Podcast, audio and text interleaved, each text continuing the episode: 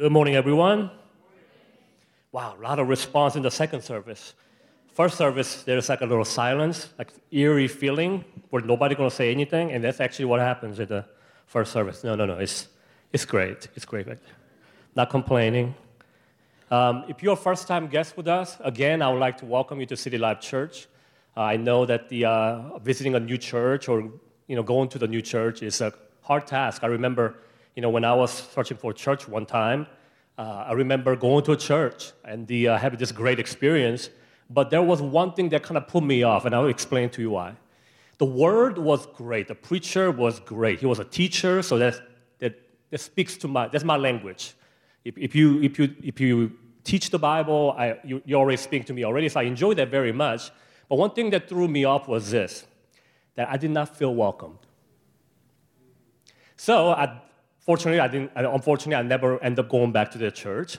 Uh, but that being said, I would like to welcome you personally to the City Life Church. And if you do not feel welcome, please come and talk to me afterward. I'll make sure that you feel welcome in our church, okay? Please do. Uh, but all the joke aside, if you're a first time guest with us, welcome to City Life. The reason, uh, the, one of the things that what we're doing now in this series called Soundtrack, the, the reason why we call it Soundtrack is because we believe that there is a underlying sound or music, uh, in this case, emotions, that are embedded in each psalm. Our goal is to bring out these emotions that we face in our daily life and and how to deal with these emotions. Um, Pastor Chris discussed Psalm 4 and 73 uh, past two weeks dealing with emotions such as fear and doubt. And today we're going to be speaking on the topic of worry. How many people worry time to time? It's okay to raise your hand. I do too. But that being said, though, before we go on, uh, I just want to give you a little small plug about City Life Group. Um, it's our small group ministry that uh, we meet each week to further discuss and, and continue on this topic uh, the Sunday service is really the tip of the iceberg. Uh, we actually uh, uh, go to these as a small group to actually talk about and discuss a lot of the things that we talk about today. And we want to continue that conversation in the small group setting where you can actually kind of talk it out with your fellow friends and believers. Uh, another plug that I'd like to give, this is the last plug. I, I will not give any more plug after this. It's called our devo- daily devotional called Starter. Um, our starter is uh, that you'll find our contributors that are making a contributor each day. Uh, they're helping you, their goal is to help you to love God, uh, love God's word, sorry, love God's word, and how to apply His word. So you can actually go and download the City Life app. You'll be able to, the amazing app that we have. Um, you'll be able to download it and you can go down, just scroll down, and there is a starter. You can click it, and each day you will have a brand new uh, the devotional that is written by one of your members, one of your friends uh, at this house. And I, I, I would like to call the starter this way. It's just my little cookie thinking. Is what I say. It is the finest Christian devotional that you never heard of. It's really that good. So, you know, we have a different writers writing each day, so I, I highly recommend you check it out, okay? So before we, uh, without any further ado, let's go to the scripture. I'm going to be discussing Psalm 23. So we will read it together, and then we will expound on the Word of God together, okay? Psalm 23, a psalm of David. The Lord is my shepherd, I shall not want. He makes me lie down in green pastures. He leads me beside still waters. He restores my soul. He leads me in the path of righteousness for his name's sake. Even though I walk through the valley of the shadow of death, I will fear no evil, for you are with me. Your rod and your staff, they comfort me. You prepare a table before me in the presence of my enemies. You anoint my head with oil, my cup overflows. Surely goodness and mercy shall follow me all the days of my life, and I shall dwell in the house of the Lord forever. This is the word of the Lord. You know, for thousands of years, the Psalm 23 has impacted millions of lives. It has been a go to psalm for those who were weary as they face trials in life, to those who are facing even death. It has echoed at homes, churches, schools, sports events, battlefields, and even as loved ones say goodbye to their dying friends and families. Millions have found strength and encouragement through this specific psalm, written by a shepherd boy who would later become the king of Israel. Dr. William Holladay, Old Testament scholar who wrote the Psalm through the 3,000 years, eloquently but also powerfully wrote the impact this psalm has made in his book. Quote The 23rd psalm is a nightingale of the psalms. It is small, of a homely feather, singing shyly out of the obscurity. But oh, it has filled the air of the whole world with a melodious joy, greater than the heart can conceive. Blessed be the day on which that psalm was born. What would you say of a pilgrim commission of God to travel up and down the earth singing a strange melody, which, one, when once heard, caused him to forget whatever sorrow he had?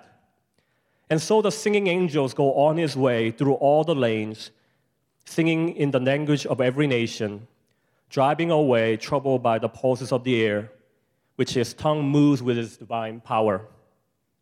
Behold, just such an one. This pilgrim God has sent to speak in every language on the globe. It has charmed more grief to the rest than all the philosophy of the world. It has remanded to their dungeon more felon thoughts, more black doubts, more thieving sorrows than there are sands on the seashore. It has comforted the noble host of the poor. It has sung courage to the army of the disappointed. It has poured balms and consolation into the hearts of the sick, of the captives in dungeons, of widows in their pinching griefs, or orphans in their loneliness. Dying soldiers have died easier as it was read to them. Ghastly hospitals have been illuminated. It has visited the prisoners and broken his chains, and like Peter's angel, led him in imagination and sung him back to his home again. It has made the dying Christian slave freer than his master and consoled those whom dying he left behind, mourning not so much that he was gone as because he were left behind and could not go to. Nor is its work done. It will go on singing to your children and my children and to their children through all generations of time, nor will it fold its wings till the last pilgrim is safe and the time ended, and then he shall fly back to the bosom of God, whence it is issued, and sound on, mingle with all those sounds of celestial joy which make heaven musical forever. What a gracious words that is. This morning, uh, we will attempt to, with a little bit of time we have, to expound a little bit on Psalm 23 in hope of a better understanding this psalm and underlying emotions that are embedded. Now, that being said, though, I am sure if you're a believer here this morning, that you have read this psalm many times, multiple times, hundreds of times, maybe thousands. So I am not going to question your intelligence or who dare to even give you something that, I, that you already know. But I hope that the word that I share with you this morning will you get a little bit closer and understanding of this beautiful psalm that David has given us. Is that okay? Let us begin with a little bit background or context of 20, Psalm 23. Now, Psalm 23 is also known as Psalm of Trust. The reason why it's called Psalm of Trust is because there are other type of psalms. There are 150 psalms, and within the 150 psalms, there are Psalm of Thanksgiving, Psalm of Praise, Psalm of Lament, prophetic psalms, an imprecatory psalm, and the wisdom psalms. And one must, if you are student of the Bible, and if you take the Word of God seriously, I recommend that you understand exactly what type of psalm you are reading, instead of just confessing without understanding what that is. It actually will help you very much to interpret God's word. Within the Psalm of Trust, there are two divisions. The first is an individual Psalm of Trust, and the second is community Psalm of Trust. Psalm 23, along with Psalm 4, 16, 27, 62, and 73, is considered the individual Psalms of trust, while others, such as Psalm 90, 115, 123, 124, is as known as community or corporate Psalms of trust.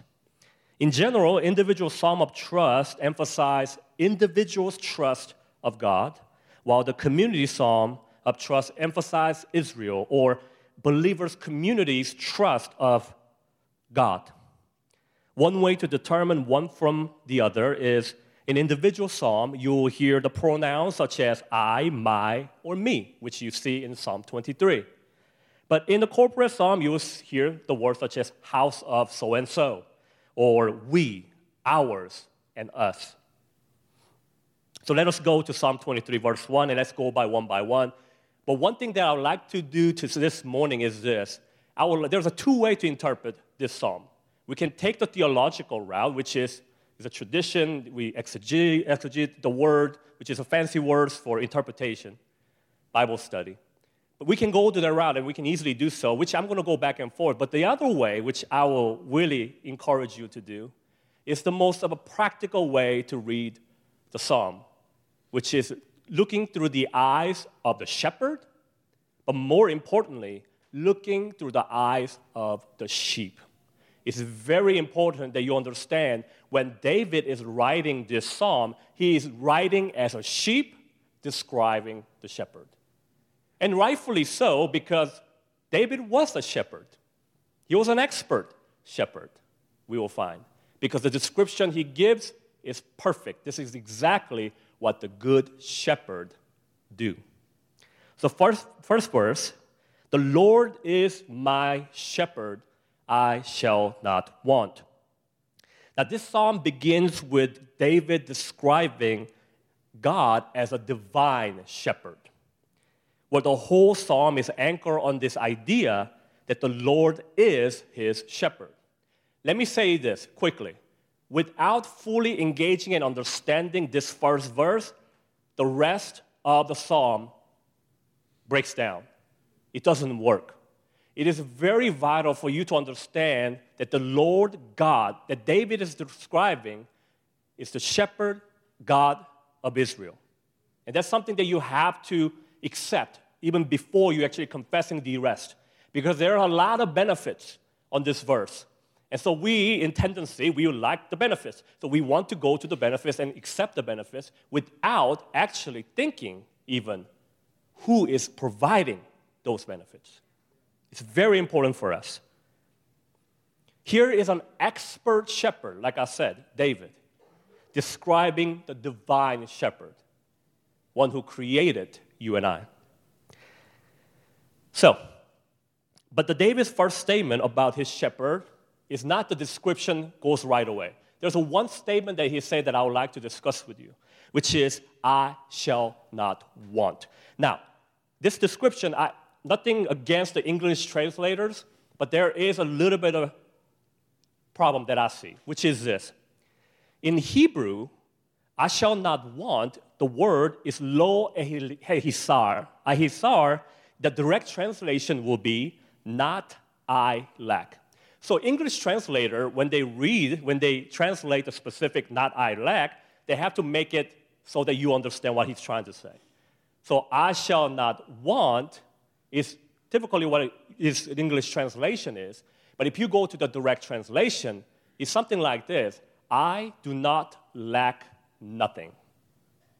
So you have I shall not want here versus I lack nothing. I don't know about you, when I read those two statements, I had some trouble comprehending both because it's not the same. I don't know about you, but at least that's my English as second language have understood. It's like, hold on a minute, these are the not two same sentence here. It's definitely a different, it has a weight to it. There's, there's, there's one thing to say, I do not, I shall not like nothing versus I shall not want. It's like when you don't want something, it's like you can say no to it. But when you don't lack nothing, you look at the provider and say, It's because of you, I don't lack anything. I have everything I possibly need to survive, as a sheep would describe his shepherd to provide.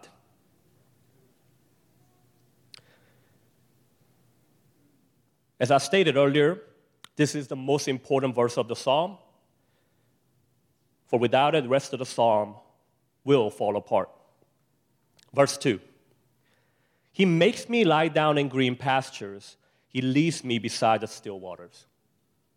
Now, the emphasis of these two verses is lie on the relationship between God and the sheep, or the shepherd and sheep, and God and David. As my friend uh, told me this many times, the Psalm 23 is not written by David, metaphorically, but it's really describing sheep, describing the shepherd himself. It is God who provides the green pasture for them to eat and drink, because that's the sustenance. That's what they need to survive. So sheep has a very easy life in a sense. They just eat and drink water, and they're pretty much content with their life, right? It's a simple life they live.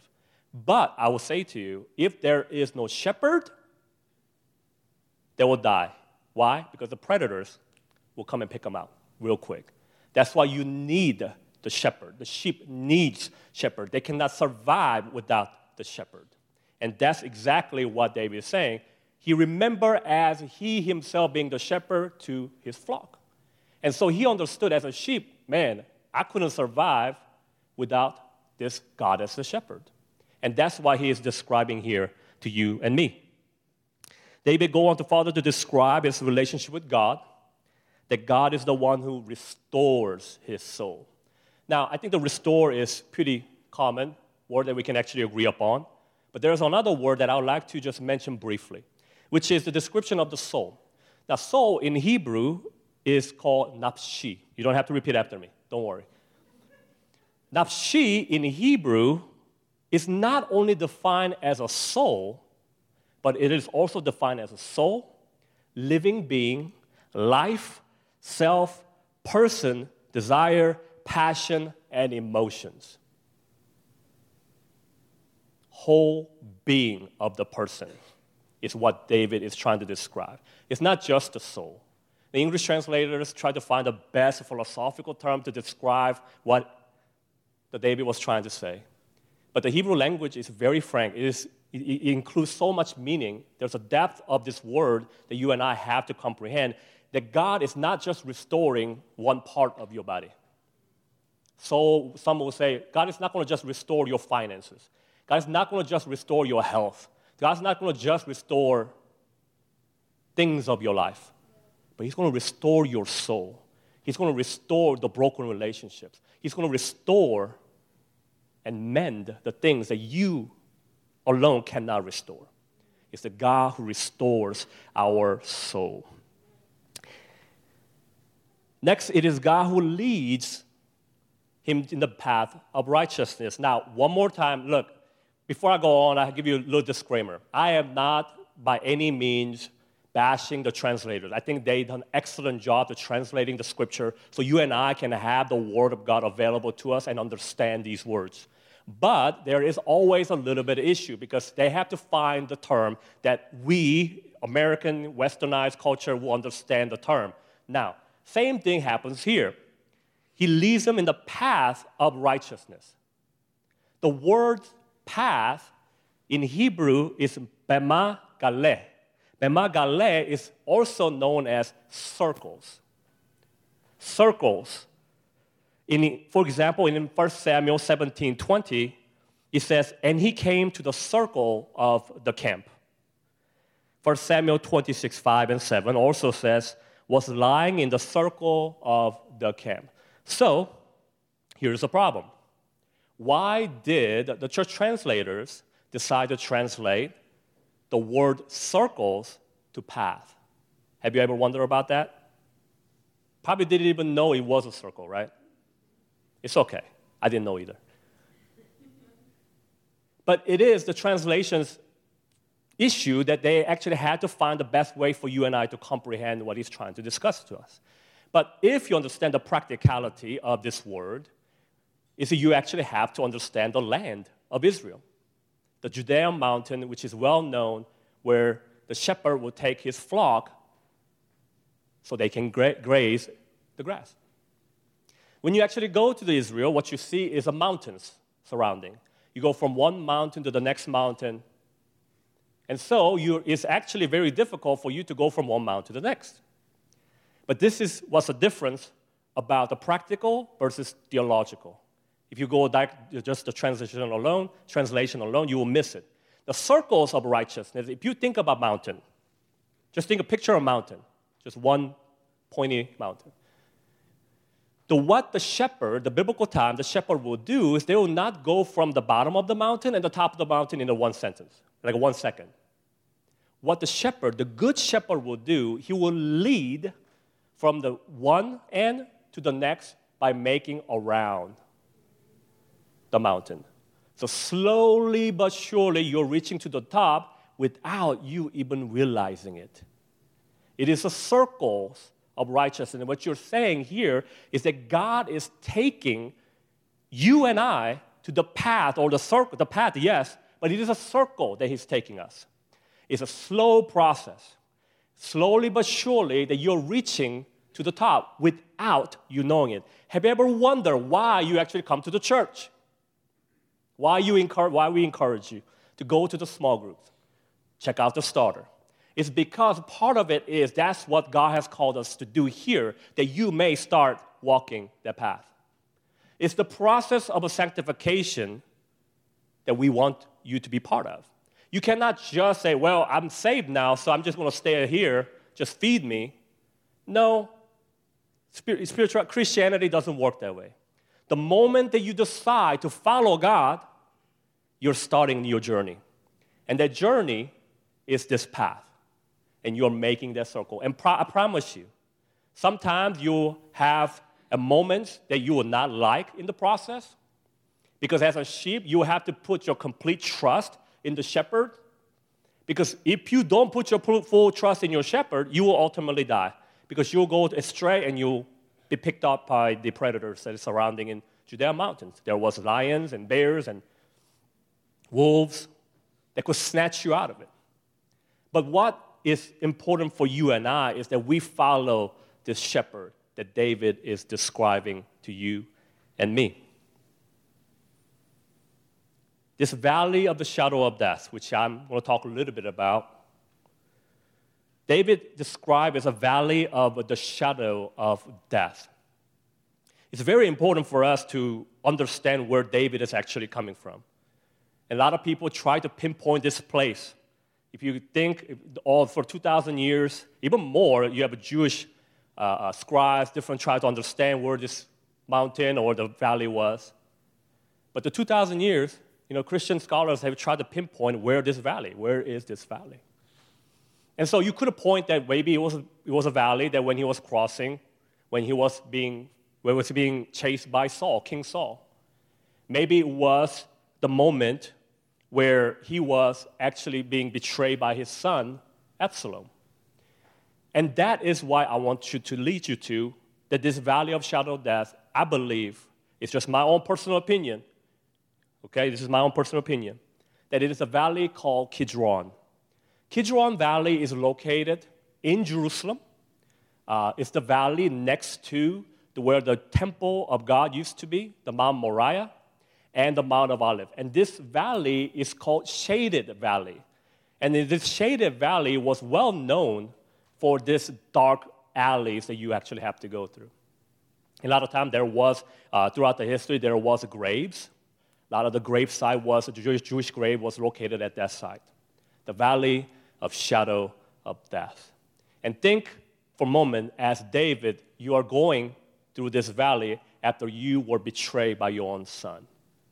You're going through that valley with your faithful as you're exiting the, your, your, your throne. And as he is going through it, what is the feeling that you sense? Fear? Betrayal? Worry? maybe even doubts about God. And this emotion is embedded, but here is what David says I will fear no evil. Was evil around him in his life? Absolutely. We see it in every junction of his life that the evil surrounded him wherever he went. For you are with me. Your rod and your staff, they comfort me. This is what's so amazing about this psalm is that this psalm can resonate with any stage of your life, whether good or bad. You might be one that is enjoying life right now. Everything is going good. Maybe you just got married. Maybe you're, having, you're about to have your first kid. I don't know if that's a valley of shadow of death or. Okay. It doesn't matter. Every stage of your life, you find yourself in this psalm. Maybe you are in this valley of shadow of death the weary, all these feelings that emotions that are embedded in this verse. And I think what David wants you to do is feel that emotions that are embedded, that he felt. And a lot of times the emotions are there, but sometimes when we're just reading it, we just, blah, blah, blah. Lord is my shepherd, action, I wanted it. But we forget that this is the real people, like you and me. David was a real person. He had his struggles, he had his ups, he surely had his downs and experience the hardship of his life. And we can relate to that. I don't know about you, but for personally, um, last year has been one of the toughest point in my life. We lost our family members, and uh, uh, my father actually had to go through very dramatic surgery. And, and, and, and, and, and it, at that time, I started to wonder myself there was, yes, doubt. Yes, there was fear. But surely there was worry. Because you hate to see your loved one go. See, my father, he, fortunately, the Lord was gracious to him, and he is still with us today. But my mother in law is not. It happened at the same, almost same time. And you start to wonder, it's like, am I going to lose my dad also? And what's that going to be like? The feeling of it. And that I surely say to you this morning with truthfully, I feel like I was all alone at that one moment. But it was after when I was coming out of the valley, I think I finally came out. Praise the Lord. And I look back and I'm just spending time in the Word, and, and this specific psalm actually came to me. And this psalm came to me like this it says, Even though I walk through the valley of the shadow of death, and I feel that emotions, that was embedded last time, last year. And I sensed it. And I, it brought to my knees, and I, I feel as if I was going through these emotions all over again. But it's that moment our gracious Lord whispered in my ears and said, You are never alone.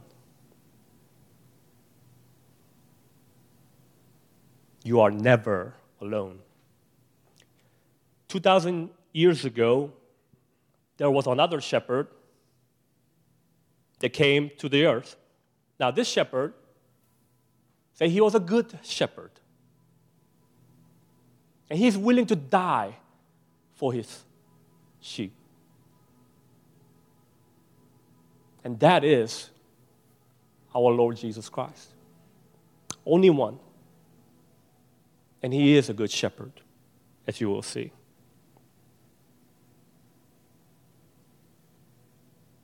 John 10 11 says, I am the good shepherd. The good shepherd laid down his life for the sheep. This was written before he went to the cross. And this shepherd followed through his words. He laid down his life for you and I. You are all here because of one reason because your Savior, your good shepherd, pay with his own life so that you may have life. Because if without him, we will not be here sitting in this room. Why are we even meeting in the first place? We're meeting because we want to worship Him. We want to honor Him.